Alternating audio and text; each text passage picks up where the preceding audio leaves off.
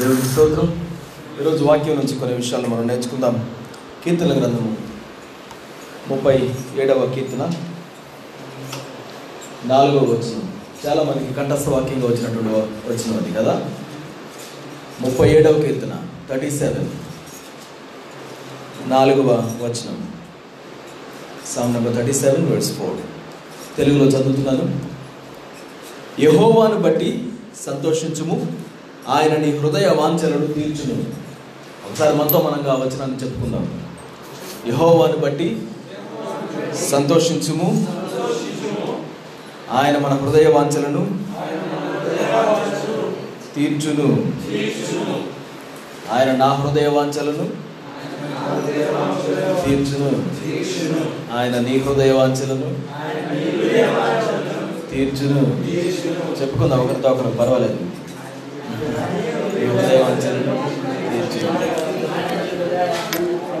ఏం చేస్తే తీర్చుకు తీరుస్తాడంట ఆయన? యహోవాని బట్టి మనతో చెప్పుకుందాం యహోవాని బట్టి సంతోషించదను? ఆయన నా హృదయ వాంఛలను తీర్చును. పక్కన వాళ్ళతో చెప్పండి. యహోవాని బట్టి సంతోషించు. ఆయన హృదయ వాంఛలు తీరుస్తాడు. యా. ఏం చేస్తే ఆయన హృదయవంతులు వాంఛలు తీరుస్తాడు? ఆయన బట్టి సంతోషిస్తాయి. చాలాసార్లు మనం దీని గురించి మాట్లాడుకున్నాం. మనం ఏం చేస్తూ ఉంటామంటే న్యాచురల్గా దేవా నువ్వు నాకు ఇది ఇస్తే నేను నీ అందు ఆనందిస్తాను. నువ్వు నాకు ఎదనిస్తే ఇస్తే నీ మందిరానికి వస్తాను. ఏదైనా ఇస్తే నీ సన్నిధిలో ప్రార్థన చేస్తాను. నాకు ఎదనిస్తే ఇస్తే నేను ఆరాధిస్తాను. నాకు ఏదైనా చేస్తే నీ దగ్గరికి వస్తాను. లేకపోతే నీకు అర్పణలు నడిపిస్తాను నీకు మొక్కుబళ్ళు చెల్లిస్తాను. నీకు ఆఫరింగ్ ఇస్తాను అంటాం. కానీ మనం ఆయన చేస్తే మనం వచ్చేసేవాళ్ళం కాదు. ఆయన ఆయన చేసినా చేయకపోయినా ముందుగా ఆయన ఏందో ఆనందించడం మనం చేస్తే దేవుడు ఆటోమేటిక్గా మన హృదయ వాంఛల్ని తీరుస్తానని చెప్తున్నాడు. దేవుని యొక్క రాజ్యం ఎప్పుడు కూడా మనం ఆలోచించినట్టుగా ముందు మనం పొందుకున్న తర్వాత ఇవ్వడం కాదు. మనం ఇవ్వడం ముందు ప్రారంభించాలి. మన హృదయ వాంఛలు ఆయన తీరుస్తాడు ఖచ్చితంగా. మనం ఆయన ఏందో ఆనందిస్తే. నా ఇక్కడ ఈరోజు మనం మాట్లాడుకునేటువంటి ప్రశ్న ఏంటంటే మన హృదయ వాంఛలు మంచివేనా? హృదయ వాంఛ అంటే అర్థం ఏంటి? హృదయం నుండే కోరికలు. హృదయంలో నుంచి వచ్చేటువంటి ఆశ కోరిక కదా? మరి మన హృదయ వాంఛలు సరి అయినవేనా ఎంతమంది ఆనెస్ట్గా నా హృదయ వాంఛలు పక్కాగా ఉంటాయండి సరిగ్గా ఉంటాయి ఇంకా అసలు దానిలో మార్పు లేదు మచ్చ పెట్టడానికి వీల్లేదని వాళ్ళు ఎంతమంది ఉన్నారు ఇక్కడ? మన హృదయంలో ఉండే కోరికలు ఉదయం లేచినప్పటి నుంచి ఎటువంటి కోరికలు వస్తాయి? ఎటువంటి కోరికలు వస్తాయండి? న్యాచురల్గా ఏమనుకుంటామంటే అయ్యా హృదయ వాంఛలు అనేవి మామూలుగా వాళ్ళ పరిస్థితి మీద ఆధారపడి ఉంటాయి కానీ నిజానికి అందరూ మంచోళ్ళే అందరూ మంచిగానే ఆలోచిస్తారు. కాకపోతే వాళ్ళ పరిస్థితుల్లో ఉదాహరణకి పేదవాళ్ళు అయితే దొంగతనం ఏమన్నా అలవాటు అవుతుందేమో లేకపోతే వాళ్ళ పరిస్థితుల ప్రభావాన్ని బట్టి మరి ఇలాంటి చట్ట అలవాట్లు ఏమైనా వచ్చే అవకాశం ఉంది? చట్ట సహవాసం మంచి ఇక్కడ జరుగుతుంది కాబట్టి ఆ సహవాసం నుంచి వచ్చే అవకాశం ఉంది. వాళ్ళ పరిస్థితులు అంటే ఎప్పుడు బయట నుంచి వస్తుంది అని చెప్పేసి అనుకుంటూ ఉంటాం. కానీ నిజంగా నేను ఒక రూమ్లో బంధించి ఉంచామనుకోండి చిన్నప్పటి నుంచి కూడా నీ హృదయం నుంచి ఏమొస్తాయి మంచి వస్తాయా? అసలు మరి చిన్నప్పటి నుంచి చిన్నప్పుడు నేను అటు ఇటు ఎక్కడికి వెళ్ళింది లేదు కొత్తగా. ఎప్పుడు ఒకే చోట ఉండేవాడిని ఒకే చోట కూర్చొని చదువుకోవడం ఇది చేసేవాడిని. అయినా if I search my heart నా హృదయాన్ని ఒకసారి చక్కగా చూసుకుంటే నా హృదయం నుంచి మంచి మంచి ఏం రాలే. ఆహా. మరి మీ హృదయాల నుంచి మంచి వస్తే నాకు తెలియదు నా హృదయం నుంచి మంచి రాలేదు నేను ఒక రూమ్లో ఉన్నా. టీవీ లేదు ఇంటర్నెట్ లేదు నా దగ్గరకు వచ్చి ఎవరు మాట్లాడేవాళ్ళు కానీ ఇది ఉండేది కాదు. నా నా రూమ్లో నేను ఉండేవాడిని చదువుకుంటూ ఉండేవాడిని. మంచి పుస్తకాలు అన్నీ మళ్ళా. కానీ హృదయం నుంచి మాత్రం మంచిది వచ్చినట్టు నాకు గుర్తులేదు. మీకా గ్రంథంలో ఒక మాట అంటాడు ఆయన. మీకా గ్రంథంలో రెండవ అధ్యాయం మొదటి వచ్చిన మన హృదయ స్థితి గురించి వాక్యం చాలా స్పష్టంగా మాట్లాడుతుంది. మైన ప్రాఫిట్స్లో మీకా రెండవ అధ్యాయం యోనా మీకా యోనా తర్వాత వచ్చినటువంటిది మీకా కదా? రెండవ అధ్యాయం మొదటి వచ్చిన చూడండి. దాంతో ఎంతమంది మనం రిలేట్ చేసుకోవచ్చు. మంచముల మీద పరుండి మోసపు క్రియలు యోచించుచు దుష్కార్యములు చేయు వారికి శ్రమ. అలాగు చేయుట వారి స్వాధీనంలో ఉన్నది. కనుక వారు వారు రొద్దు పొడవగానే రొద్దు పొడవుగానే చేయుదురు. చాలండి. మంచముల మీద పరుండి మోసక్రియలు యోచించుకు యోచించుతూ దుష్కార్యములు చేయవారికి శ్రమ. ఎందుకు చేస్తారు అది అంటే అలా చేయడం ఎవరి స్వాధీనంలో ఉందంట? వాళ్ళ స్వాధీనంలో ఉందంట. వాళ్ళ స్వాధీనంలో ఉంది కాబట్టి అది చేస్తున్నారు. కాబట్టి ఉదయాన్నే లేచినప్పుడు అది చేస్తారంట. ప్రొద్దు పడవగానే వాళ్ళు చేసేది అనమాట ఎంతమంది అంత రిలేట్ అవుతారు? ఇలాంటి విషయాలు అలా చేయలేదు అంటే అలాంటి కదా? మంచాల మీద ఉన్నప్పుడే మనం ఇంకా నిద్ర కూడా సరిగా లేకముందే మోసపు క్రియలు స్టార్ట్ అయిపోతాయంట అది మనలో నుంచి వచ్చినటువంటి మనలో నుంచి వచ్చినటువంటి. అందుకే రోమిలకు రాసిన పత్రిక ఏడవ అధ్యాయంలో అపోజిట్ పౌలు ఒక మాట అంటారు.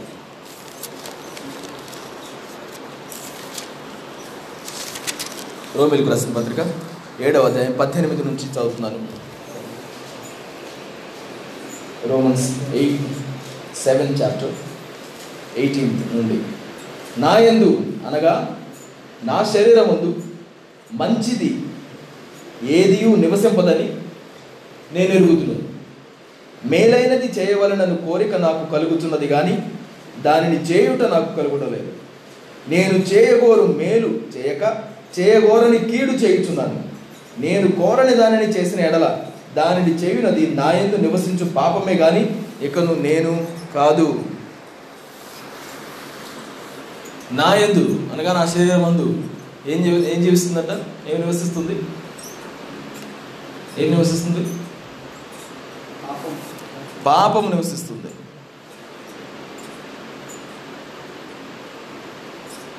మంచిది ఏది నివసించదు అని నాకు తెలుసు. మేలనేది చేయాలని కోరిక ఉంది నాకు కానీ చేయడం మాత్రం నాకు కలగడం లేదు. అది మన లోపల ఉందా? బయట ఉందండి పాపం అనేది బయట నుంచి వస్తుందో మన లోపల నుంచి వస్తుందా? లోపల నుంచి బయటకు వస్తుందా?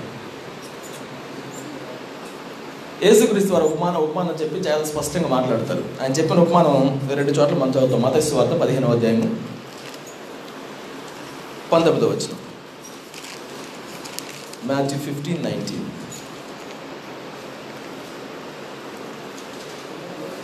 ఎయిటీన్త్ నుంచి చదువుదాం. నోటి నుంచి బయటికి వచ్చినని హృదయంలో నుండి వచ్చినవు నోటి నుంచి బయటికి వచ్చేవి హృదయంలో నుంచి వచ్చును. ఇవే మనుషుని అపవిత్రపరచునని గ్రహింపరా. దురాలోచనలు ఏమొస్తాయి అంట నరహత్యలు వ్యభిచారములు వేశ్యాగమనములు దొంగతనములు అబద్ధ సాక్ష్యములు దేవదూషణలు ఎక్కడి నుంచి వస్తాయి? హృదయములో నుండియే వచ్చును. చేతులు కడుక్కోకుండా అన్నం తింటున్నారు వీళ్ళు.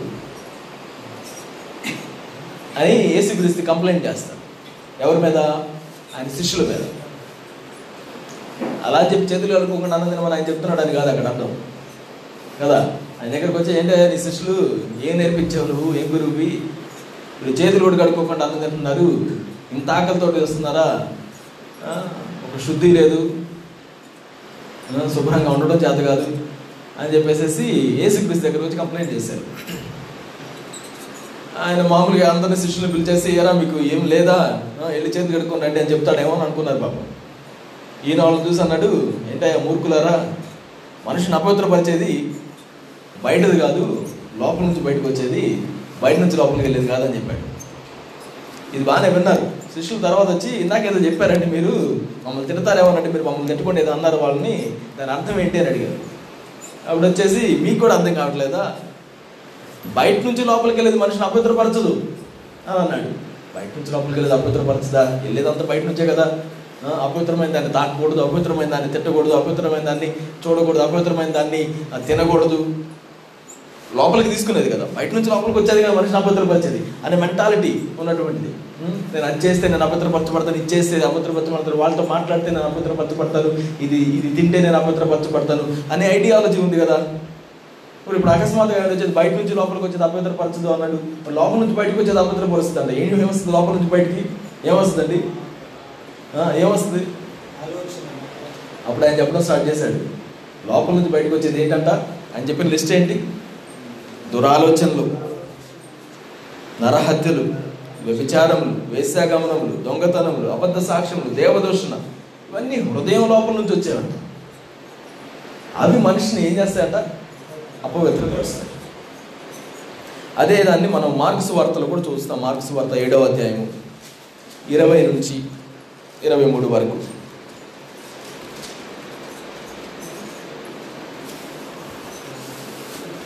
ఆ స్టోరీని మనం చక్కగా చదివితే ఏడవ అధ్యాయము పద్నాలుగు నుంచి చదువుదాం. అప్పుడు ఆయన జనసమూహము మరలా తన వైద్యుకు పిలిచి మీరందరూ నా మాట విని గ్రహించుడి. వెలుపల నుండి లోపలికి పోయి మనుషుని అపవిత్రునిగా చేయగలిగినది ఏదీ లేదు కానీ లోపలి నుంచి బయటికి వెళ్ళినవే మనుషుని అపవిత్రునిగా చేయనని. ఆయన జనసమూహమును విడిచి ఇంటిలోనికి వచ్చినప్పుడు ఆయన శిష్యులు ఈ ఉపమానం గురించి ఆయన అడుగుగా ఆయన వారితో ఇట్లా నేను మీరును ఎంత అవివేకులై ఉన్నారా? వెలుపలి నుండి మనుషుని లోపలికి పోవున్నది ఏది వాని పవిత్రునిగా అపవిత్రునిదిగా చేయజాలదని మీరు గ్రహింపకున్నారా? అది వాని హృదయంలో ప్రవేశించక వాని కడుపులోనే ప్రవేశించి బహిర్భూమిలో విడవబడింది ఇట్లు అది భోజన పదార్థములన్నిటినీ పవిత్రపరచుంది మనుషుని లోపలి నుండి బయలు వెళ్ళినది మనుషుని అపవిత్రపరుచున్నది లోపలి నుంచి అనగా మనుషుల హృదయంలో నుండి ఏమొస్తాయంట దురాలోచనలు జారత్వములు దొంగతనములు నరహత్యలు వ్యభిచారములు లోభములు చెడుతనములను కృత్రిమములు క్రా- కామ వికారములు మత్సరములు దేవదూషణయు అహంభావమును అవివేకములు వచ్చును. ఈ చెడ్డవన్నీ లోపల నుండే బయలువెళ్ళి మనుషుని అపవిత్రపరచునని ఆయనతో చెప్పాను. లోపల నుంచి బయటికి వెళ్తాయి ఇది స్వాభావికంగా మనిషి లోపల నుంచి వచ్చేవి అని వాక్యం చెప్తుంది. ఏదో కొంతమందికి మాత్రం ఎలా ఉంటుంది? ఇంకొంతమందికి పైత్యం ఉండదు అని చెప్పడానికి లేదు. మనుషులందరికీ ఉన్న పైత్యం దాని జబ్బు పేరే పాపం. అందుకే ఏ భేదమును లేదు అందరూ పాపము చేసి దేవుడు అనుగ్రహించు మహిమను పొందలేకపోతున్నారు. ఏ భేదము లేదు. వాళ్ళు ఎటువంటి పరిస్థితుల్లో పుట్టిన వాళ్ళైనా పేదవాళ్ళుగా పుట్టినా ధనికులుగా పుట్టినా భారతదేశంలో పుట్టినా విదేశీయులుగా పుట్టినా ఏ లాంగ్వేజ్ వాళ్ళైనా ఎటువంటి వర్ణం వాళ్ళైనా ఏ విధంగా ఉన్నప్పటికీ కూడా అందరికీ కూడా ఈ పాపం లోపల నుంచి వస్తుందంట. పాపం లోపల నుంచి వస్తుంది. మనం బయట నుంచి ఏదైనా మనం పంపించినప్పుడు ఆ పాపము దాన్ని ప్రతిస్పందిస్తుంది. లోపల నుంచి బయటకు వచ్చేది మనల్ని అపవిత్రపరుస్తుంది అని చెప్తాను మన ఆలోచన మన అపవిత్రపరుస్తాయంట మనం ఆలోచించేటువంటివి. అక్కడే పుడుతుంది మనం చేయాలని అనుకున్నటువంటిది ఏదైనా. ఒక ప్లాన్ ఏం చేయాలనుకున్నాం. చిన్న దొంగతనమైనా వ్యభిచారమైనా లేకపోతే దోషించడమైనా లేకపోతే ఇంక ఏదైనా కానివ్వండి. మన హృదయంలో నుంచి వస్తుంది. అందుకే హృదయం గురించి మనం ఇరిమియా గ్రంథంలో చదువుతాం. పదిహేడవ అధ్యాయం తొమ్మిదవ వచనంలో. ఏమని చదువుతాం? హృదయము అన్నిటికంటే మోసకరమైంది. అది ఘోరమైన వ్యాధి కలిగినది. దానిని గ్రహించువాడు ఎవ్వడు. ఇరవై ఇరవై గ్రంథము పదిహేడవ అధ్యాయము తొమ్మిదవ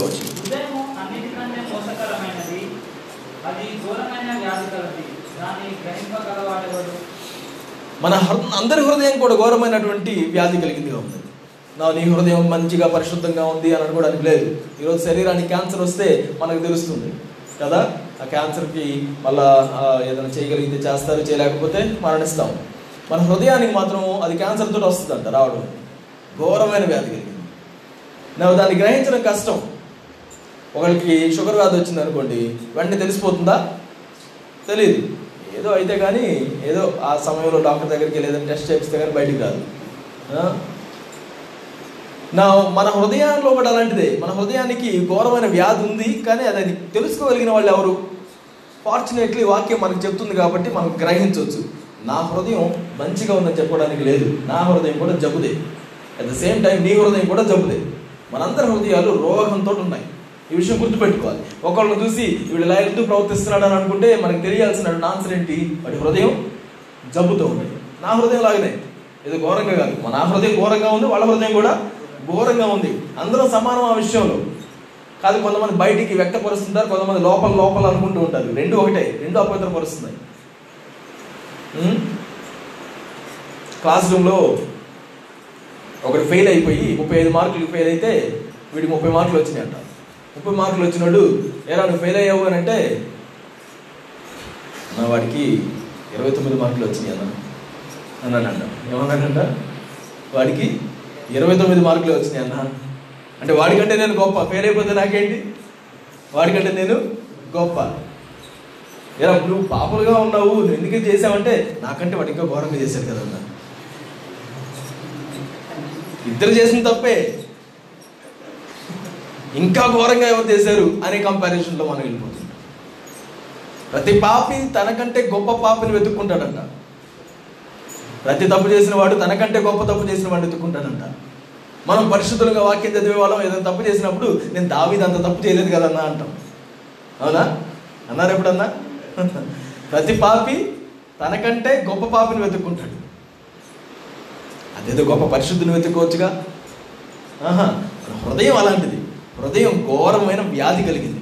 నా ఈ విషయాన్ని మనం ఎంత చక్కగా గుర్తిస్తే అంతగా మనం తగ్గింపు స్వభావంతో దేవుని సన్నిధికి రాగలుగుతాం. ఎందుకంటే నా హృదయాన్ని నేను పరిశుద్ధంగా క్రైస్తవ కుటుంబంలో జన్మించాను వాక్యం చదువుతూ పెరిగాను లోకం తెలియకుండా పెరిగాను చాలా చక్కగా ఉన్నాను కదా నువ్వు అనుకుని నేను పరిశుద్ధంగా ఉన్నాను నువ్వు అనుకుంటే నీకంటే మూర్ఖుడు లేడు అని వాక్యం చెప్తుంది. ఎందుకంటే వాక్యం చెప్తుంది ఏ భేదమును లేదు. ఎవరి దగ్గర పెరిగావు నీ తల్లిదండ్రులు ఎవరు నీ పితరులు ఎవరు? నో. భూమి మీదకి వచ్చిన ప్రతి ఒక్కరి హృదయం కూడా ఘోరమైన వ్యాధి కలిగిందిగా ఉంది. ఎందుకు చెప్తున్నాం మనం మా మాట? ఇందాక అన్నాం యహోవాని బట్టి ఆనందించుడి ఆయన మన హృదయ వాంఛలను. ఏ హృదయ వాంఛలు అవి? మన హృదయ వాంఛలు తీరుస్తారు మన హృదయ వాంఛలు ఎలాంటివి అని వాక్యం చెప్తుంది? ఏమేమి వస్తాయి అంటే పెద్ద లిస్ట్ వచ్చింది కదా? ఆ? ఆ లిస్ట్లో ఎప్పుడైనా మనం ఇలా ఐడెంటిఫై చేయొచ్చా? టిక్ మార్క్ పెట్టచ్చా? ఏదో ఒక సమయంలో అన్ని ఎడో టిక్ మార్క్ పెట్టచ్చు. మన హృదయం అలాంటిది. వెల్ అందరూ అనుకున్నట్టుగా మన హృదయాలు మంచివి కాదు. ఈ విషయాన్ని మనం వాక్యం నుంచి నేర్చుకుంటాం. బయట లోకం చెప్తుంది మనుషులు మంచి వాళ్ళండి చాలామంది మంచి వాళ్ళు ఉన్నారు అని చెప్పుకుంటూ ఉంటారు. వాళ్ళు చేసే పనులను బట్టి కానీ వాళ్ళ హృదయాన్ని బట్టి ఎవరు మాట్లాడరుగా? ప్రతి ఒక్క వ్యక్తి వాళ్ళతో నిజాయితీగా మాట్లాడితే నేను నిజాయితీగా నా గురించి చెప్పుకుంటే నాలో మంచిది ఏది లేదని నేను చెప్పుకోగలుగుతాను. ప్రతి ఒక్కరి హృదయంలో అది అర్థమవుతుంది. చేసే పనులను బట్టి కాదు. దాన ధర్మాలు చేస్తున్నారు కదా అని చెప్పేసి మంచిగా చేస్తున్నారు అని అనుకుంటే అది వాస్తవమేనా లేదు వాళ్ళు ట్యాక్స్ పడుతుందని దాన ధర్మాలు చేసే వాళ్ళు చాలామంది ఉన్నారు. ట్యాక్స్ నుంచి తప్పించుకోవడానికి. రకరకాల అభిప్రాయాలతో మనుషులు చేస్తుంటారు పేరు కోసం చేస్తుంటారు. మనం చేసే ప్రతి పనిలో కూడా మన హృదయం ఏముంది మన హృదయం ఎలా ఉంది అని తెలుసుకోవడం చాలా ప్రాముఖ్యమైనది ఆయన హృదయ వాంఛలు తీరుస్తానని చెప్పాడు. తీరుస్తానని చెప్తే మరి మనం ఎటువంటి హృదయ వాంఛలు కలిగి ఉండాలి? ఎటువంటి వాటిని ఆయన తీరుస్తాడు? ఆయన ఇటువంటి అపవిత్రతతో కూడినటువంటి వాటి ఆశను తీరుస్తాడంటారా దేవుడు? తీరుస్తాడా తీర్చడా?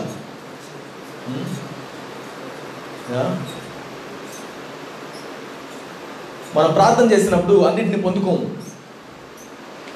ఎందుకు పొందుకోమని వాక్యం చెప్తుందంటే యాకో పత్రికలో మనం చదువుతాం నాలుగో అధ్యాయంలో. మీరు దేనికోసం అడుగుతున్నారని ఉంటుంది? మీరు మీ భోగెచ్చల నిమిత్తము. యాకో పత్రిక నాలుగవ అధ్యాయం. రెండు మొదటి వచనం చదువుతున్నాం. మీలో యుద్ధములు పోరాటములు దేని నుండి కలుగుతున్నవి ఎందుకు వస్తున్నాయి ఈ పోరాటాలు? కొట్లాట్లు కొట్లాట్లు ఎందుకు వస్తున్నాయి? మీ అవయవంలో పోరాడు మీ భోగెచ్చల నుండియే కదా. ఈ భోగెచ్చలు ఎక్కడ పోరాడుతున్నాయి అంట? మన అవయవాలు లోపల బయట నుంచి కాదు ఎక్స్టర్నల్ కాదు ఇంటర్నల్ కానీ రెండవ వచనం. మీరు ఆశించుచున్నారు కానీ మీకు దొరకటలేదు నరహత్య చేయుదురు మచ్చరపడుదురు కానీ సంపాదించుకోలేరు పొట్లాడుదురు యుద్ధం చేయుదురు కానీ దేవుణ్ణి అడుగునందున మీకేమీ దొరకదు. కానీ అన్నింటిని దేవుణ్ణి ఎలా అడుగుతామండి? మనం కోరే తప్పైతే. అడుగుతాం. నేను ఎప్పుడు నరహత్య చేశానండి అంటారా? సహోదరుని చూసి? యూస్లెస్ వ్యర్థుడా? దేనికి పనికి రావు నువ్వు? అన్న ప్రతిసారి నువ్వు ఒకరిని చంపేస్తున్నావు. ప్రతిసారి నరహత్య చేస్తాం అంటే మరణ శిక్షకు లోనవుతుంది మూడవ వచనం. మీరు అడిగినను మీ భోగముల నిమిత్తము వినియోగించుటకై దురుద్దేశముతో అడుగుదురు కనుక మీకేమీ దొరుకుతుంది అడుగుతారు. అడిగినా కానీ దేనికోసం అడుగుతారంట? భోగేచ్చుల నిమిత్తం. భోగముల నిమిత్తం సుఖం కోసం. ఏదో మన కోరికలు చొప్పున మనం అడుగుతూ ఉంటాం. వాటిని మనం పొందుకుంటున్నామా? పొందుకోవట్లేదు. ఎందుకని? దేవుడు దాన్ని ఇవ్వడం లేదు. మనం దురుద్దేశంతో అడుగుతున్నాం. ఇందాక మనం అన్నాం కదా నేను యహో ఎందుకు ఆనందిస్తున్నాను కదా మరి ఇవన్నీ నాకు రావాలి కదా? యహో ఎందుకు ఆనందిస్తున్నాను అనేది ఎలా ఉంటుంది? యహో అయింది నువ్వు ఆనందించడం నేర్చుకున్నప్పుడు ఇంకా మరి ఇంక దేని గురించి కూడా నువ్వు ఆలోచించు ఇంక దేని మీద నువ్వు ఆనందించవు? ఇప్పుడు మీ ఇంట్లో ఒక మంచి వీడియో గేమ్ ఉంది అనుకుందాం latest technology touch sense okay అలానే పాతది కూడా ఒకటి ఉంది. ఆ పాతకాలంలో ఉపయోగించేది కార్డులు పెట్టి ఆడతారు చూడండి. అది కూడా ఒకటి ఉంది. ఈ రెండిట్లో ఏది పెట్టి ఆడతారు మీరు? కొత్తగా ఉంది కాబట్టి లేకపోతే బాగుంది కాబట్టి? ఫాస్ట్గా ఉంది. హిట్గా ఉంది. అంత గ్రాఫిక్స్ చాలా చక్కగా ఏదో ప్రపంచంలోకి వెళ్ళిపోయినట్టుగా ఉంటుంది. అప్పుడు దాకా కూర్చొని ఒకటి తర్వాత మ్యారీ అనమాట ఎలా పైకి లేకపోతే కిందకి పైకి లేకపోతే కదా బట్టలు పని చేయదు మళ్ళీ మళ్ళీ ఒకటి. కదా? కొత్తది వచ్చేటప్పుడు పాతది పక్కన పెట్టేసేస్తాం. అలానే దేవుని సన్నిధి ఎంత క్విక్గా క్రొత్తగా నూతనంగా ఉంటుందో మనకు అర్థమైతే ఆ పాత అడగకుండా పక్కన పెడతాం. మధురమైంది మన చేతికి వచ్చినప్పుడు తక్కువది మనం ఎందుకు చూస్తాం? టేస్టీగా ఉన్న ఫుడ్ మీ చేతిలో పెట్టి సరిగా టేస్ట్ లేనటువంటి ఫుడ్ ఇంకోటి మీ చేతిలో పెడితే రెండింటిలో ఏం తింటారు? అంతే కదా? దేవుని సన్నిధి కంటే మధురమైనటువంటిది ఏది లేదు. అలాంటిది మన చేతిలోకి వచ్చినప్పుడు ఇంకా మన కోరికల్ని ఇలాంటి వాటిని మనం ఎలా అడుగుతాం? నువ్వు ఆయన ఎంత ఆనందించడం నీకు అర్థమైతే? కానీ మన దగ్గర ఇది ఇది అందుబాటులో ఉందా? ఇది అందుబాటులో ఉందా? మనదే అందుబాటులో ఉంది. వి ఫీల్ ఇట్ ముఖాన్ని మనం అర్థంలో చూసుకుంటే ఎప్పుడన్నా ఇష్టపడతావు నువ్వు? కొంతమంది అమితంగా ఇష్టపడుతుంటారు అదొక జబ్బు. కొంతమందికి అసలు ఇష్టం ఉండదు అది ఇంకో జబ్బు. ఏదో ఒకటి. ఇది మనకు కనపడేది మన ఫీలింగ్స్ మనకు అనిపించేవి మన కోపం మన రేజ్ ఇదేం కనపడదు. ఎప్పుడన్నా అనుభవిస్తే ఒకసారి మార్చేస్తుంది. ఎప్పుడైనా మంచిగా దేవుని సన్నిధిలో ఆ అనుభవాన్ని పొందుకున్నప్పుడు కళ్ళ వెంట నీళ్ళు వచ్చేసినప్పుడు నా జీవితం ఇంకెప్పుడు ఏడవలేదు ఇంకెప్పుడు జరగలేదు అని అనిపించినప్పుడు ఆ కొన్ని రోజులు బాగుంటుంది. తర్వాత ఇది మాత్రం రోజు కనిపించేది కదా. ప్రతి క్షణం కనిపించేది కదా. దీనికోసం మనం మళ్ళా వెంపర్లాడడం ప్రారంభిస్తాం. ఆయన ఎందుకు ఎల్లప్పుడు మనం ఆనందించే వారికి ఉంటాం. అందుకే కదా పౌరు గారు చెప్తారు పిలుపులకు రాసిన పత్రిక నాలుగో అధ్యాయం నాలుగో వచ్చిన ఏమంటారు? ప్రభు చెప్తున్నాను మరలా ఆనందించుడి మరలా చెబుతును ఆనందించుడి. మరలా చెప్తున్నాను ఆనందించండి ఆనందించండి. ప్రభు ఎందుకు మీరు ఎంతగా ఆనందిస్తారు? అంతగా వీటి నుంచి దూరం అవుతారు. ఇట్ ఈస్ ఇంపార్టెంట్ మన లోపల నుంచి వచ్చే వాటిని అవి ఉన్నాయని గుర్తుపెట్టుకోవడం చాలా ప్రాముఖ్యం. నాకు ఈ జబ్బు ఉంది అని తెలిస్తే నేను జాగ్రత్త పడతాను. నాకు షుగర్ వ్యాధి ఉందని నేను తెలిసింది అనుకోండి. నేను అప్పుడు ఏం చేస్తాను? ఉదయం లేచినప్పుడు చాక్లెట్లు తినడం షుగర్ వేసుకొని పాలలో కలుపుకొని తాగడం చేస్తానా? ఎందుకు చేయను? నాకు జబ్బు ఉందని తెలుసు కాబట్టి. ఆ జబ్బుని విరుగుడు పరచడానికి కావాల్సిన ఇన్సులిన్ తీసుకోవడం లేకపోతే టాబ్లెట్స్ వేసుకోవడం డైట్ని జాగ్రత్తగా పంచుకోవడం చేస్తాం. ఎందుకంటే నాకు జబ్బు ఉందని గుర్తుపట్టాం కాబట్టి. మనుషులు చాలాసార్లు తన లోపల జబ్బు ఉందన్నది గుర్తించకుండా వాళ్ళ వలన నేను అప్పుడు ఇలా చేశాను కానీ నేను మంచి ఉండే అనేటువంటి కాన్సెప్ట్తో ఉంటారు. ఎప్పుడైనా మీకు అనిపించింది అలాగా?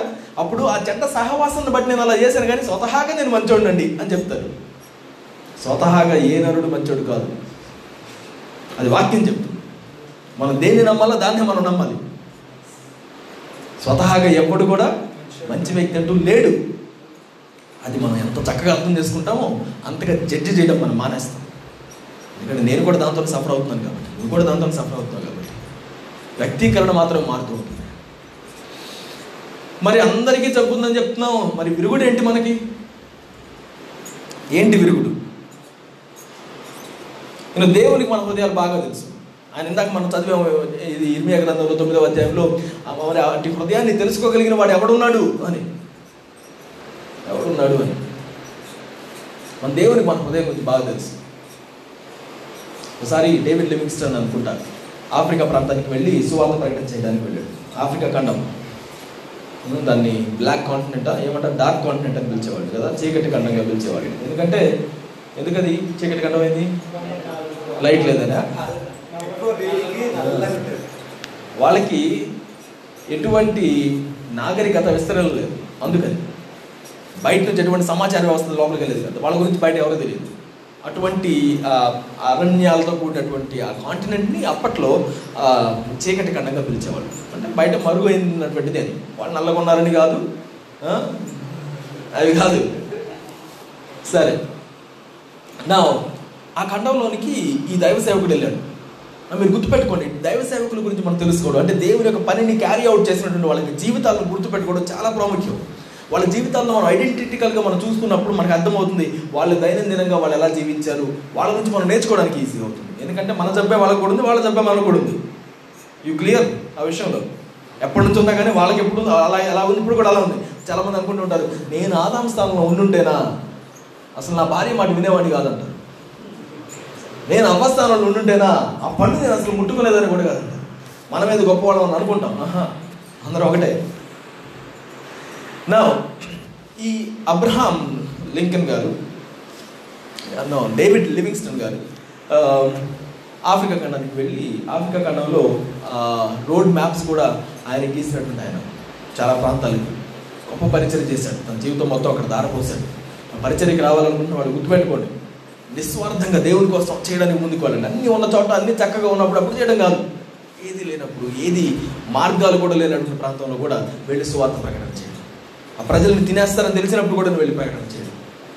దారులు లేనటువంటి ప్రాంతాలు. తనతో పాటు ఎవరైనా వస్తే చనిపోవడానికి సిద్ధంగా ఉంటేనే రా నాతో అనేవాడు ఆయన.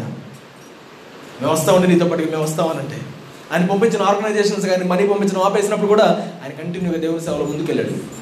గుర్తుపెట్టుకోండి. దేవుని సేవలో ఒక అడుగు మనం ముందుకేస్తున్నప్పుడు అన్ని సజావుగా సాగుతున్నప్పుడు అడగడం కాదు. అది మన లైఫ్లో కెరియర్లో మనం సెటిల్ అయిపోవడానికి సంబంధించిన విషయం కాదు దేవుని యొక్క పరిచర్య అనేది.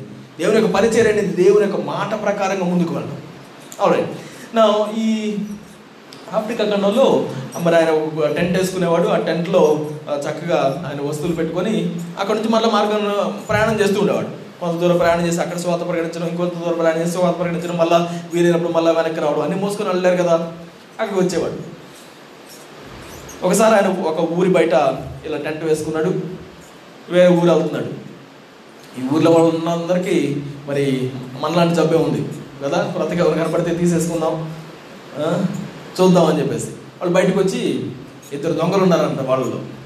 మంచిగా దొంగలు. ఊరు బయటకు వచ్చి చూశారు. చూశారు. ఈయన గుడారం నుంచి బయటకు వెళ్ళడం చూశారు. బయటికి వెళ్ళిపోయిన తర్వాత చక్కగా ఇంకెళ్ళి మనం దొంగతనం చేద్దాం. దీనిలో కావాల్సిన మంచి మంచి వస్తువులు ఉన్నట్టున్నాయి తినడానికి కూడా అని చెప్పేసి లోపలికి వెళ్ళడానికి ప్రయత్నించారు. లోపలికి వెళ్ళడానికి ప్రయత్నిస్తే వాళ్ళ అలా డేరా దగ్గరికి వెళ్ళగానే టంగని మోగిందట టంగ్ అనగానే వీళ్ళు అనుకున్నారంట రే దొరగా టెంట్లో ఇది దెయ్యం ఉందిరా అన్నారంట. ఇది దెయ్యం ఉందిరా అని చెప్పేసి కప్ప వెనక్కి వెళ్ళిపోయి మళ్ళీ చెట్టు దాటుకున్నారు. చిన్నగా అటు చూశారు ఇటు చూశారు ఏ శబ్దం వచ్చింది ఏ శబ్దం వచ్చింది అర్థం కాక మళ్ళీ చిన్నగా మరి బలం కూడా కట్టుకొని మళ్ళీ దగ్గరికి వచ్చారంట. ఈసారి రాగానే టంగ్ టంగ్ అనేది అంటారు ఖచ్చితంగా ఏదో ఉంది అని చెప్పేసి భయపడిపోయారు. భయపడిపోయి ఊర్లోకి వెళ్ళేసి దొరగారి ఇంట్లో ఏదో ఉంది ఆయన బయటికి వెళ్ళిపోవడం మేము చూసాము మేము దగ్గరికి వెళ్తుంటే మాత్రం అది అరుస్తుంది కేకలేస్తుంది అని చెప్పేసేసి ఈ ఊర్లోకి వెళ్ళిపోయి చెప్పారు. ఊర్లో వాళ్ళందరూ కూడా ఏముందో మరి అని చెప్పేసి కర్రలు తీసుకొని వచ్చారు. దురాత్మల మీద ఎక్కువగా వాళ్ళకి అభిప్రాయాలు ఉండేవి. మరి వాటికి బాగా భయపడుతుండేవాడు కర్ర తీసుకొని వచ్చారు. అందరు కర్రలు తీసుకొని వచ్చి ఆ టెంట్ చుట్టూ చూ- టెంట్- చుట్టూ మోగారు అప్పటికి చాలా సమయం అయిపోయింది. వీళ్ళందరూ కలిసి టెంట్ దగ్గర జాగ్రత్తగా వెళ్ళారు. ధైర్యవంతులు అందరూ ముందుకు వచ్చారనమాట కర్రలు తీసుకుని వెళ్దాం అంటారని ఆ టెంట్ దగ్గరికి వెళ్ళి ఇలా ఓపెన్ చేయగానే అది ఈసారి ఆగకుండా టంగ్ టంగ్ టంగ్ టంగ్ అని కొడుతూ ఉంది. వీళ్ళకేమో అరే ఇది నిజంగా నేను నిద్ర లేచిద్రో మనం చూసి అని చెప్పేసి భయపడుకుంటూ అందరూ మళ్ళీ పరిగెత్తారు. మొత్తానికి చివరిగా ధైర్యవంతులు కప్ప- మరి శక్తి కూడా తీసుకొని లోపలికి వెళ్ళారు కర్రలు పట్టుకొని ఓపెన్ చేసి లోపలికి వెళ్ళారు. అది అలానే అరుస్తూ ఉన్నటువంటి ఏదో చూసి దాన్ని పట్టుకొని బాగా కొట్టారు. దాన్ని తీసుకొని ఒక గోతంలో వేశారు. గోతంలో వేసేసి దాన్ని పట్టుకొని ఒక చెట్టుకు కట్టేశారు. చెట్టు కట్టేసి కొట్టండి రా అన్నారు. అందరు రాళ్ళు తీసుకుని దాన్ని కొట్టడం స్టార్ట్ చేశారు.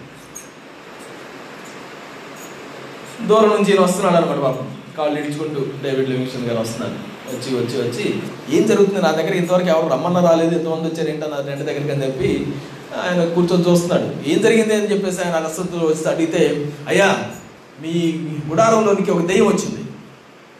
ఆ దెయ్యం మేము దగ్గరికి వెళ్తుంటే అరుస్తుంది. దాన్ని చూసి మా వాళ్ళు మంచి ధైర్యవంతులు వెళ్ళేసి మరి దాన్ని చంపేశారండి. దాన్ని తీసుకొచ్చి చెట్టు కట్టేసాం ఇది ఒకటి చూడండి. అది అక్కడ అదే కనపడుతుంది అన్నారంట. దెయ్యం రావడం ఏంటి? దెయ్యాన్ని వెళ్ళి కొట్టడం ఏంటి? అని నీకు అర్థం కాక దగ్గరికి వెళ్ళి చూస్తే దానిలో నుంచి చిన్న చిన్నగా బ్యాటరీలు ఈ ముఖ ముళ్ళు సెకండ్లు ముళ్ళు ఇవన్నీ కింద పడుతున్నాయి అంటారు. ఏంటిది అది గడియారం. గడియారం అంటే మనకు తెలుసు వాళ్ళకి తెలియదుగా? టైం కొలవడానికి ఒక గడియారం ఉంటుందని వాళ్ళకి తెలియదు అదేమో గంటకు ఒకసారి మోగుతుందని వాళ్ళకి తెలియదు నేను అన్నాడంట దెయ్యాన్ని వారి పెట్టారు కానీ ఆ దెయ్యం ఇప్పుడు మీ హృదయంలోకి వచ్చింది తెలుసా అన్నాడంట ఎక్కడికి వచ్చింది? అదేంటి ఆయన మా దగ్గర రావడం ఏంటంటే ఏదో ఒకసారి మీ చెయ్యలో పెట్టుకోండి. లెఫ్ట్ సైడ్ ఎలా పెట్టుకోండి మీరుగా కొడుతుందా? కొడుతుందా?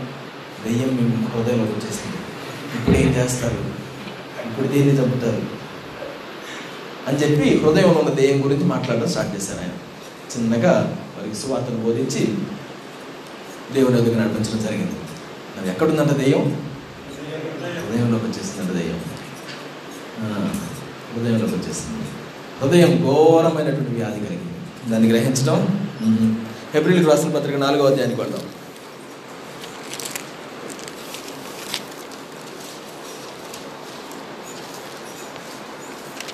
ఏప్రిల్కి రాసిన పత్రిక నాలుగవ అధ్యాయం పదకొండవ వచనం నుండి.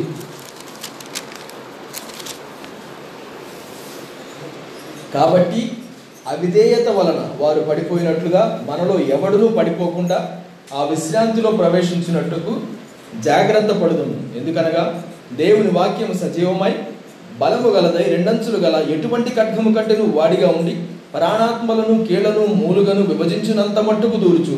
హృదయం యొక్క తలంపులను ఆలోచనలను శోధించుతున్నది మరియు ఆయన దృష్టికి కనబడని సృష్టము ఏదీ లేదు.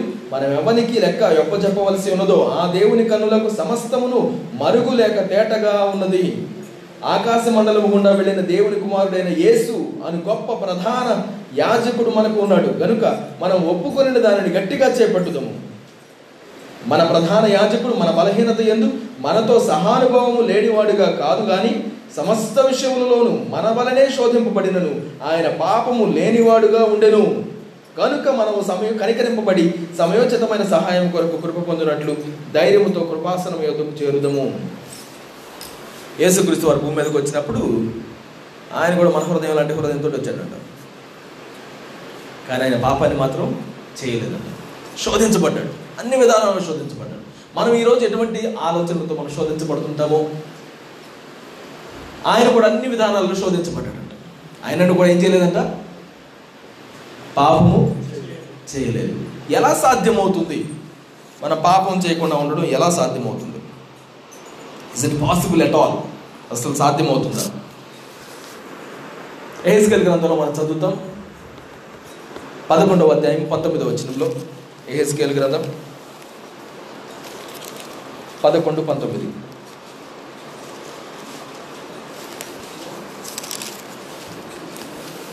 ఎజికియల్ లెవెన్ నైన్టీన్ వారు నా కట్టడలను వారు నా విధులను అనుసరించి గైకొనున్నట్లు నేను వారి శరీరములలో రాతి గుండెను తీసివేసి, వారికి మాంసపు గుండెను ఇచ్చి, వారికి ఏక మనస్సు కలుగు చేసి వారి ఎందు నూతన ఆత్మ.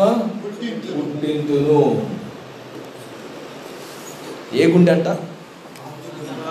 రాతి గుండె మీరు ఈ ఫ్రేజెస్ వినే ఉంటారు.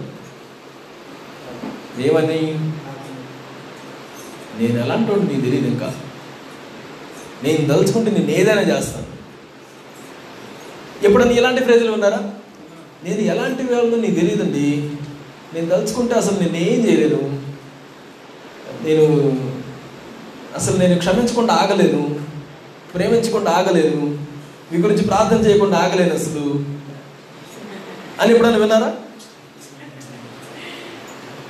అదేంటి? మనం మంచివాడు అనుకుంటాం కదండి. నేను ఎంతటి వాడినో తెలుసా అసలు నీకు? నీ గురించి అసలు నేను ఇప్పుడు ప్రార్థన చేయకుండా ఆగలేను తప్పుడు అయిపోయింది నీ జీవితం. నా ప్రార్థన జీవితంలో ఇంక నీ గురించి నేను ప్రార్థించకుండా ఎవరిన నాపలేరని ఇప్పుడు అన్నావా? నువ్వు నన్ను అన్నావు కదా ఈ మాట? నేను ఎలాంటి నీకు తెలియదు రా బయటికి రా నీ సంగతి చెప్తా. అంటే మన హృదయాలు ఎలాంటి హృదయాలు అర్థమవుతున్నాయా? ఏది న్యాచురల్గా వస్తుంది? చూసుకుందాం రా అంటాం నీ దగ్గర ఏమున్నాయో అవి లేకపోయినా. అది వేరే విషయం. అవన్నీ ఎవరికి కావాలి? ఆటోమేటిక్గా మన లోపల నుంచి వచ్చేటువంటి పౌరుషం వచ్చేస్తుంది. చిన్నప్పటి నుంచి కూడా పేరెంట్స్ ఏదైనా అన్నారనుకోండి అంటాం. కళ్ళు ఏదో మీద వేసేసుకొని. ఏం చేస్తావు నువ్వు? ఏం లేదు కానీ లోపల నుంచి వచ్చేటువంటి కాదు కదా పాము పట్టుకుంటావు. అంత నీ చేతిలో ఉంటుంది. కానీ దాన్ని ఎలా అనగానే ఉస్ అంటుంది ఏం చేస్తుంది? ఏం చేయలేదు. దానికి తెలుసు ఆ విషయం. స్వభావం అది. లోపల ఉండేటువంటిది రాతి గుండెలాంటిది దేవుడు దాన్ని ఏం చేస్తాడంట? తీసివేసి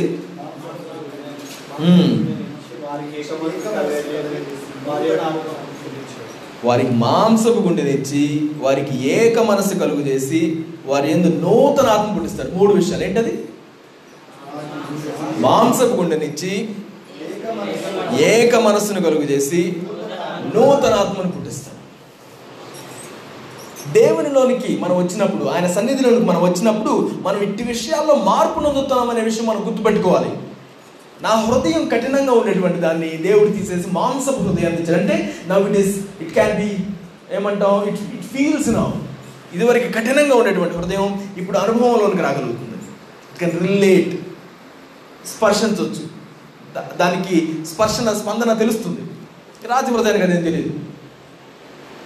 ఎంత నీచంగా ప్రవర్తిస్తున్నాం అని అంటూ ఉంటాం. అదంత ఎంత ఇంత కరక ఇంత కఠినంగా ఎలా చేయగలిగాడు? అని అంటూ ఉంటాం. ఆ యొక్క కఠినమైన హృదయం అది. మాంసపు హృదయాన్ని దేవుడు మనకి ఇస్తున్నాడు తర్వాత ఏక మనస్సును ఇస్తున్నాడు. విభజించేటువంటి మనస్సు. నా దగ్గరికి ఎవరు రాలేరు అని అనుకునేటువంటి మనస్సు. నన్ను ఎవరు అర్థం చేసుకోలేరు అనేటువంటి మనస్సు దగ్గర నుంచి దేవుడు ఏక మనసుని ఇస్తున్నాడు. ఒకటే మనసు బాబు మంది అనేటట్టుగా ఉంటున్నాడు తర్వాత నూతన ఆత్మను దేవుడు ఇస్తున్నాడు. ఎవరు ఇస్తారు ఇవన్నీ? దేవుడే ఇవ్వగలుగుతాడు. మాంస హృదయాన్ని ఏకాత్మను నూతన ఆత్మను ఏక మనస్సుని దేవుడు మాత్రం ఇవ్వగలుగుతాడని గుర్తుపెట్టుకోవాలి. నా ఇప్పుడు రాతి హృదయం తీసివేయబడింది మాంస హృదయం వచ్చింది. ఇప్పుడు మన ప్రతిస్పందన ఇప్పుడు కూడా అప్పట్లానే ఉందనుకోండి దాని అర్థం ఏంటి? ఇక ఇంకా కొంచెం అది కొంచెం ఇది ఉంది. అంతే కదా? నువ్వు గుర్తుపెట్టుకోండి నేను దేవుని చేత నేను మరలా జన్మించిన వాడినిగా ఉన్నాను. ఇప్పుడు నా కళ్ళల్లో పడ్డావు. నీ గురించి ప్రార్థన చేయడం నేను ఆపలేను.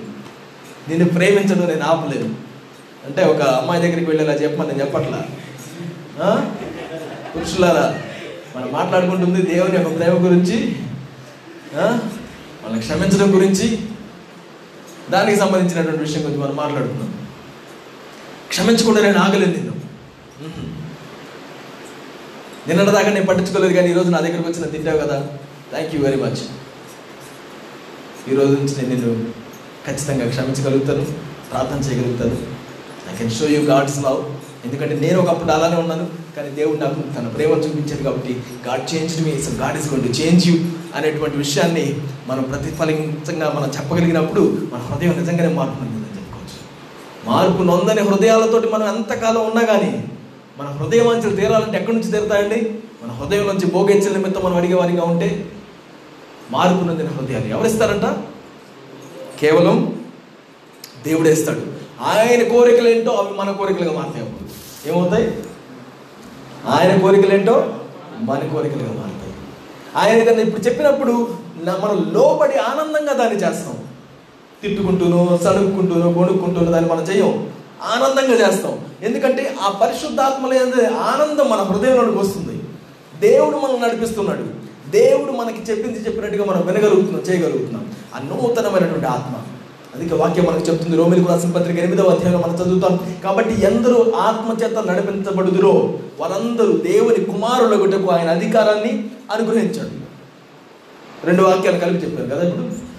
ఒకటి ఎందరు దేవుని కుమారులుగా ముందురో ఎవరందు ఎవరు ఆయన విశ్వాసం ఉంచుతారో వారందరికీ దేవుని కుమారులుగా ఉండడానికి అధికారం అనుగ్రహించబడింది. రోమిలకు రాసిన పత్రికలు మనం చదివితే ఎవరైతే ఆత్మచేత నడిపించబడుతూ ఉంటారో వారే దేవుని కుమారులుగా ఉంటారంట. విశ్వసించారు చాలా మంది కరెక్టే. కానీ అనుసరించడం దేన్ని అనుసరిస్తున్నావు చాలా చూసుకోవాలి. దేవుని విశ్వసించినంత మాత్రం మన హృదయం పూర్తిగా మారకపోవచ్చు. ఆయన కంటిన్యూల్ ప్రాసెస్లో మన హృదయాన్ని మాంసపు హృదయం గాను ఏకా మనస్సుతో కలిగింది గాను నూతనమైన ఆత్మతో ఆయన నింపుతున్నాడు. మార్పు నొందిస్తున్నాడు. ఆ కంటిన్యూల్ ప్రాసెస్లో మనం రావాలి. దేవా నీ యొక్క ఆత్మ ఇటు నడిపిస్తుంది అలా నేను నడిపించబడతాను. ఎలా చేస్తామనంటే దేవుడు నూతన ఆత్మ చేత మనకి ఇస్తున్నాడు that is the supernatural ability దేవుడు మనకి ఇస్తున్నటువంటిది లోకంలో ఉన్న వారికి లేనటువంటిది మనకు ఉన్నటువంటిది అదేనండి మిగతా వాళ్ళు ఎంత మంచిగా ఉండాలనుకున్నా కొన్నాళ్ళే మంచిగా ఉంటారు మరలా వెనకటికి వెళ్ళిపోతారు. కానీ మనం అలా వెళ్ళకుండా సహాయం చేయగలిగింది ఎవరు అంటే పరిశుద్ధాత్ముడు. నా వల్ల మనం అడగాల్సిన ప్రశ్న పరిశుద్ధాత్మ నేను పొందుకున్నానా? ఆయన నేను పొందుకున్నట్లయితే ఖచ్చితంగా దేవుడు సహాయం చేస్తాడు. ఏ విషయంలో? ఆ హృదయాన్ని సెన్సిటివ్గా ఉండేటట్లుగా. దేవుని యొక్క మనసు నెరిగినటువంటి హృదయంగా ఉండేటట్లుగా.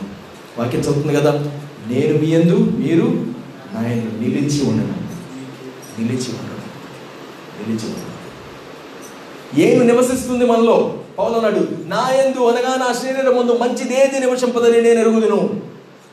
కానీ ఇప్పుడు దేవుణ్ణి మనం అంగీకరించినప్పుడు మనలోకి ఎవరు వస్తున్నారంట? ఆయన వస్తున్నాడు. మనం ఎవరికి నివాస యోగ్యంగా ఉంటున్నాం? దేవునికి నివాస యోగ్యంగా ఉంటున్నాం. నాలో పాపము నివసిస్తుంది అన్నది ఎంత వాస్తవంగా ఉందో అంతగానే దేవునికి ఆత్మ నివసిస్తుంది అన్నది కూడా వాస్తవంగా ఉంది. ఈరోజు అటువంటి వాస్తవాన్ని అర్థం చేసుకున్న వారిగా దేవా నాలో పాపం ఉంది కానీ నేను నిన్ను అంగీకరించాను. నీవు నాలోనికి నూతన ఆత్మను పుట్టించి ఉన్నావు. పరిశుద్ధ ఆత్మ నాకు అనుగ్రహించావు. నీకు వందనాలు. అని దేవుడితో మనం చెప్తాం. ఇదిగో ఆయన ఆత్మ మూలంగా. మన యొక్క పరిస్థితుల్ని మనం మార్చవచ్చు మన యొక్క ఆశలను అది మారుస్తుంది. మన యొక్క కోరికలను అది మారుస్తుంది. మనం ఆశపడేటువంటి విషయాలన్నింటిలో కూడా మార్పు తీసుకొస్తుంది. అక్కడే మన హృదయ వాంఛలు మార్పు పొందుతాయి దేని బట్టి? దేవుని ఆత్మను బట్టి. దేవుని బట్టి? దేవుని ఆత్మను బట్టి. మన హృదయంలో ఉన్నటువంటి వాంఛన మార్పు పొందుతాయి ఇప్పుడు నువ్వు దేవుడిని ఆనందిస్తూ ఉంటావు. దేవుని హృదయ వాంఛన తెలుస్తూ ఉంటాడు.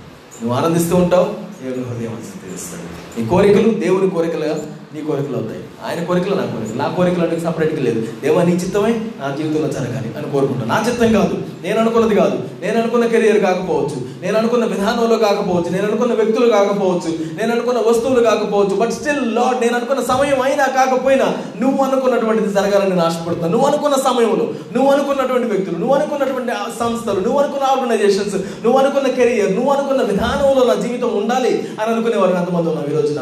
నా let stand up in the presence of the Lord దేవుని వైపు చెప్తాం దేవా నువ్వు అనుకున్నది నా జీవితంలో నెరవేరాలని నేను ఆశపడుతున్నాను. నువ్వు అనుకున్నది మాత్రమే జరగాలని నేను కోరుకుంటున్నాను. నీ చిత్తం నా జీవితంలో జరగాలని నేను ఆశపడుతున్నాను. Not my will God but your will be done in my life నీ కోరిక నా కోరికలు అవ్వాలి. నా కోరికలు నేను తీసివేస్తున్నాను ప్రభు. నా హృదయంలో ఉంచేటువంటి ఆ యొక్క అపవిత్రత ఆ యొక్క చెడ్డ ఆలోచనలు దురాలోచనలు వాటన్నిటిని నేను దూరపడుతున్నాను దూరం పెడుతున్నాను అని చెప్పి దేవుని సముద్రం చెప్తాం. వాటిలో ఏదైనా విషయంలో నువ్వు బయటికి రాలేకుండా ఉన్నట్లయితే గివ్ గాడ్ ద ప్లేస్ నీ యొక్క జీవితంలో ఆయనకి స్థానం ఇవ్వు. దేవుడు ఖచ్చితంగా దాని మీద ఓవర్కమ్ చేయడానికి దేవునికి సహాయం చేస్తాడు. దానిలో జయ జీవితాన్ని నీకు ఇస్తాడు. దేవా ఇది అంత డ్రాస్టిక్గా నువ్వు ఎలా చేయగలిగావు? మేము చేయడానికి సహాయం చేయండి. ఆయన తీసుకుని వెళ్ళి సిలువలో కొడుతూ ఉంటే ఇదిగో నేను దేవుడిని అయితే నువ్వు ఇలా చేస్తావు? మీ సంగతి చూస్తానని ఆయన అనడానికి పూర్ణ హక్కును కలిగి ఉన్నప్పటికీ కూడా ఆయన అంటున్నాడు ఏం చేస్తున్నారు వీరు ఎరుగురు? వీరిని క్షమించు. దేవ అటువంటి జీవితం మాకు కావాలి ప్రభువ. మా శరీరం ఎందు మేము గర్భిష్ఠులుగా మేము ఉండేటువంటి వారిగా కాదు కానీ నీ ఆత్మ దేన్ని కోరుకుంటూ ఆ విధంగా మేము ఉండాలని ఆశపడుతున్నాం. ఆ శిష్యులు అంటారు ఒకసారి యేసుక్రీస్తు వారు వస్తూ ఉంటే ఆయన రానివ్వకుండా ఆపితే వాళ్ళు అంటారు ప్రభువా ఇదిగో ఈ యొక్క ప్రాంతం మీదకి నీ అగ్నిని కురిపిస్తాం మేము. ఆజ్ఞాపిస్తాం అని అంటే ఆయన అంటాడు. ఎటువంటి ఆత్మను మీరు పొందుకున్నారో మీకు తెలియడం లేదు. దేవాన్ని మేము ఎటువంటి ఆత్మను పొందుకున్నామో మేము గుర్తించడానికి సహాయం చేయండి నాయన. ఓ help us to recognise it Lord today ఎటువంటి ఆత్మను మేము పొందుకొని ఉన్నామో గుర్తించడానికి సహాయం చేయండి. ఇదిగో ఆత్మతో అగ్నిని దించే వారిగా కాదు కానీ ఆత్మతో అగ్నిలో నుంచి ప్రజలను బయటికి లాగేటువంటి వారిగా ఉండడానికి సహాయం చేయండి ప్రభువ. దేవ నువ్వు కోరుకున్నటువంటి డిజాయర్స్ని మేము వెంటాడి పట్టుకునే వారిగా ఉండడానికి సహాయం చేయండి. పరిశుద్ధతను వెంటాడడానికి సహాయం చేయండి. ఇదిగో మా హృదయ వాంఛల వెనుక పరిగెత్తడం కాదు కానీ నీ హృదయ వాంఛలే మావిగా మార్చుకొని వాటిని వెంటాడే వాటిగా ఉండడానికి సహాయం చేయండి అని దేవుడు అడుగుదాం లార్డ్ హెల్ప్ అస్ లార్డ్ మా హృదయం ఘోరమైన వ్యాధి కలిగినది. అయితే ఈ రోజున మేము నిన్ను అడుగుతున్నాం దేవా మాకు నీ యొక్క మాంసపు హృదయాన్ని మాకు అందించండి దేవా. ఇదిగో మా యొక్క హృదయంలో నుంచి నూతన ఆత్మను మీరు పుట్టించండి నూతన మనస్సును మీరు మాకు అనుగ్రహించండి. నూతన ఆత్మ చేత మమ్మల్ని నింపుదల చేయండి దేవుని అడుగుదాం. Lord give us Lord change our hearts Lord make us your instrument నీ యొక్క సన్నిధిలో మమ్మల్ని నీలాగా మార్చండి ప్రభు అని దేవుని అడుగుదామా? ఆస్ గాడ్ మన హృదయంలో ఉన్న కోరికలు ఎటువంటి కోరికలు మనం కలిగి ఉన్నాం ఈ రోజుకి కూడా? మారిందా మన హృదయం? అది మారకపోతే ఇంకా అదే జబ్బులో మనం ఉంటున్నామేమో. ట్రీట్మెంట్ ఉంది. పరిశుద్ధాత్ముడు ట్రీట్మెంట్ మనకి దేవుడు ఇస్తున్నాడు. లెటర్ స్పిరిట్ పరిశుద్ధాత్మ చేత నింపు నింపుదల చేయబడతాం. నింపుదల చేయబడతాం. నింపబడతాం. ఆయన చేత మనం నింపబడినప్పుడు ఆయన అంటున్నాడు ఇదిగో ఆత్మ చేత మీరు నడిపించబడతారు. ఆత్మ చేత నడిపించబడేటువంటి మనుషులుగా నేను ఉండాలని ఆశపడుతున్నాను ప్రభువా. ఓ ఆత్మశాత శరీర కార్యములను చంపే వారిగా మేము ఉండాలని ఆశపడుతున్నాం. పోయిన వారంలో నేర్చుకున్నాం. ఇదిగో నూతనమైనటువంటి ఆత్మను కలిగి ఉండడం అంటే ఏంటి? శరీర కార్యముల నుంచి బయటికి రావడం అంటే ఏంటో మేము నేర్చుకున్నాం. న్యూ క్రియేషన్గా ఉన్నామని నేర్చుకున్నాం. ఈ వారం మేము నేర్చుకుంటున్నాం ప్రభు ఇదిగో న్యూ క్రియేషన్గా ఉండడం మాత్రమే కాదు ఆత్మ చేత నడిపించబడే వారిగా మేము ఉండాలని ఆశపడుతున్నాం దేవా. ఓ ఎస్ లార్డ్ హెల్ప్ అస్ దేవుడు అడుగుతాను సహాయాన్ని అందించిన ప్రభువా. ఓ మేము మనుషుల వైపు చూస్తూ వారి దగ్గర నుంచి వీరి దగ్గర నుంచి మేము కోపోద్రేకంతో పొందుకుంటున్నాం లేకపోతే అది చేస్తున్నాం చెడ్డగా ఇది చేస్తున్నాం దేవునికి దూరం అవుతున్నాం అనుకున్నాం కానీ మా హృదయంలో నుంచి అది జరుగుతుంది కదా ఎడబాటు నా హృదయం ఎడబాటుని దేవా నేను ఈ రోజు వదిలేస్తున్నాను నీ సన్నిధిలో దేవా. ఓ సాఫ్ట్ నా heart so God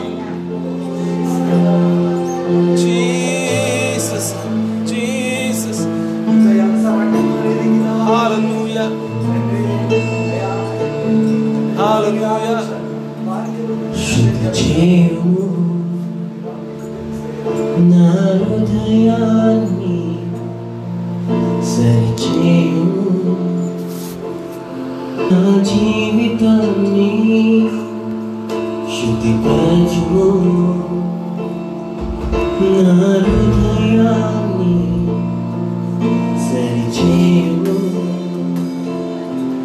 నా జీవితాన్ని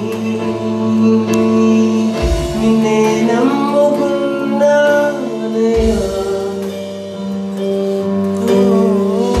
నిన్ను వీడిపోరేసయా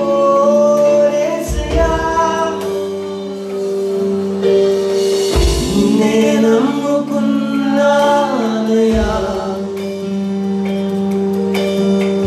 నిన్ను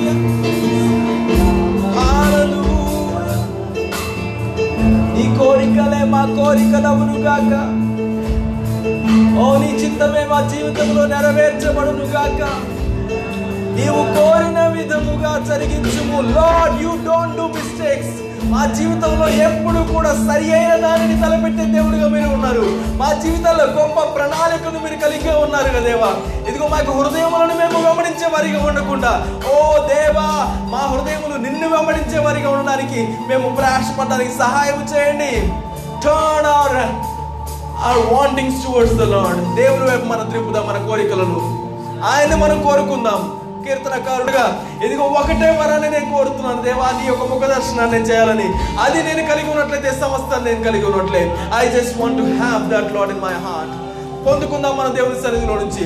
అరే ఆత్మ చేత నింపబడదాం ఈ రోజున.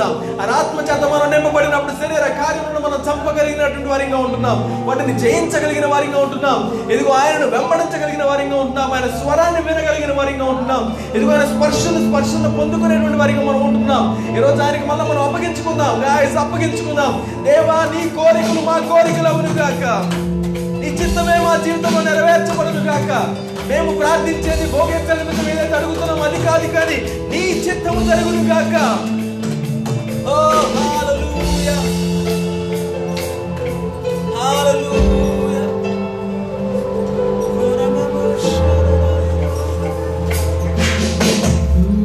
ఒకే ఒక్క కోరికతో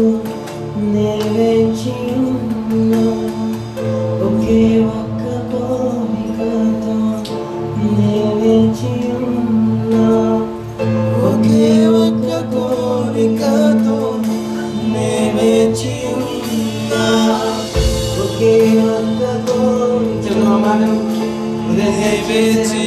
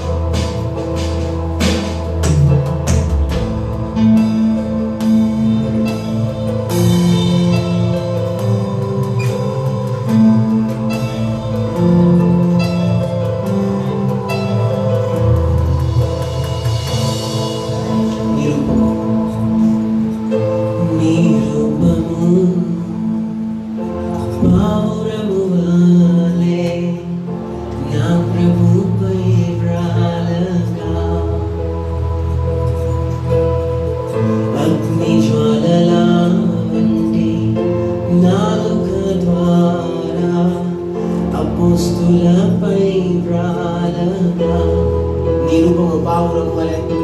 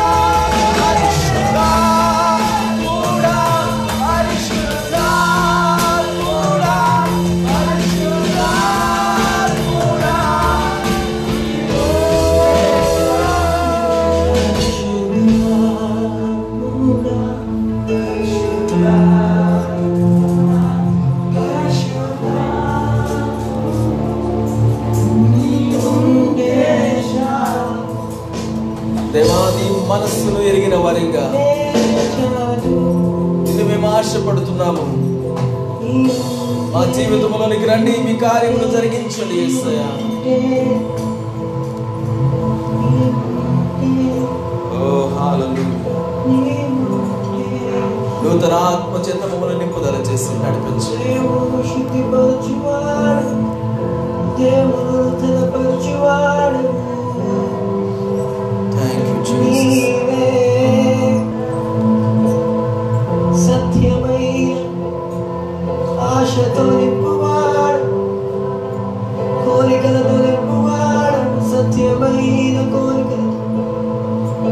المينا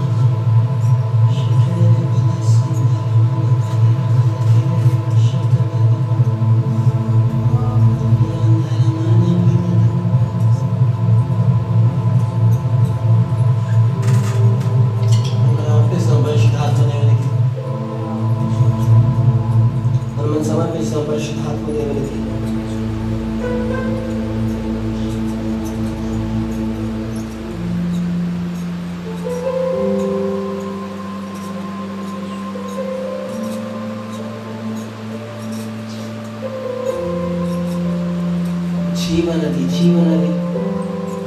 మన కడుపులో నుంచి మన హృదయంలో నుంచి ప్రవహించి ప్రవహింపబడాలి.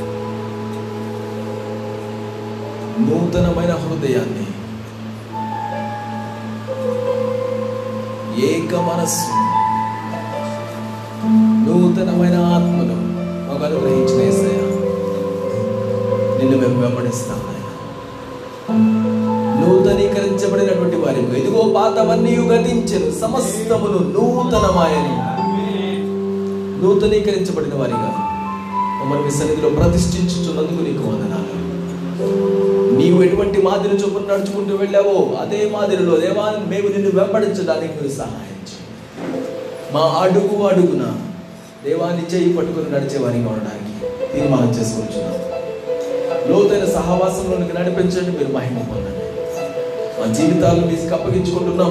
మా హృదయాలను మీకు అప్పగించుకుంటున్నాం. మా హృదయ వాంఛలను మీకు అప్పగించుతున్నాం నీ వాంఛలే మా హృదయ వాంఛలుగా ఉండునుగాక.